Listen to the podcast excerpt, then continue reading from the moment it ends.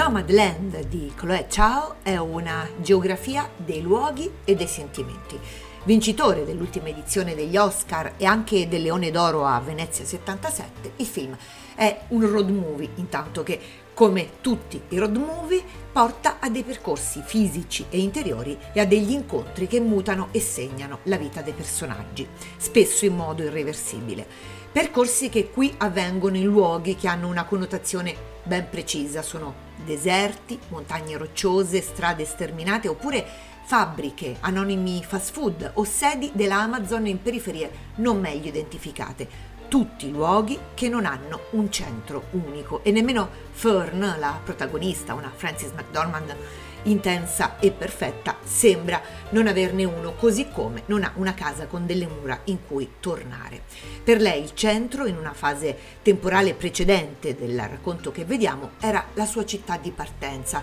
lì dove era rimasta per un periodo con l'idea di far sopravvivere attraverso se stessa la memoria e l'esistenza del marito ormai deceduto. Non c'è, per lei e per nessuno, un centro preciso, ma ci sono tanti centri che si creano di volta in volta. Quelli in cui si riuniscono i van che si incontrano, quelli in cui si accalcano le rocce, le case che la protagonista si trova a incontrare sulla sua strada insieme a chi le abita, ma dove sceglie di non fermarsi.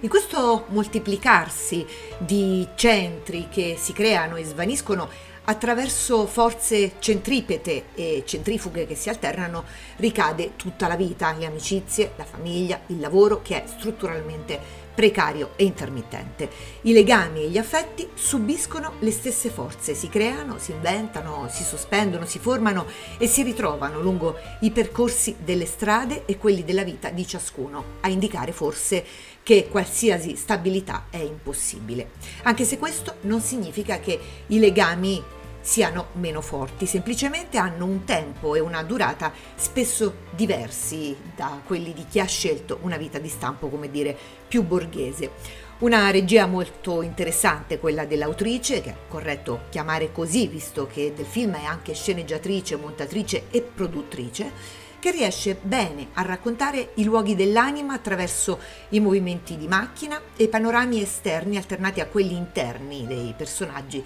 che si rispecchiano nei loro volti e anche attraverso gli oggetti che qui hanno una forte connotazione e quasi una vita propria. Un piatto rotto, un accendino prestato e una priscatole di qualcun altro sono gli oggetti che nella vita hanno una funzione evocativa, sentimentale, territoriale e di appartenenza. E nei percorsi nomadi delle vite che qui si raccontano, spesso sono proprio gli oggetti a innescare i legami tra le persone che prima o poi si incontreranno tutte lungo la strada.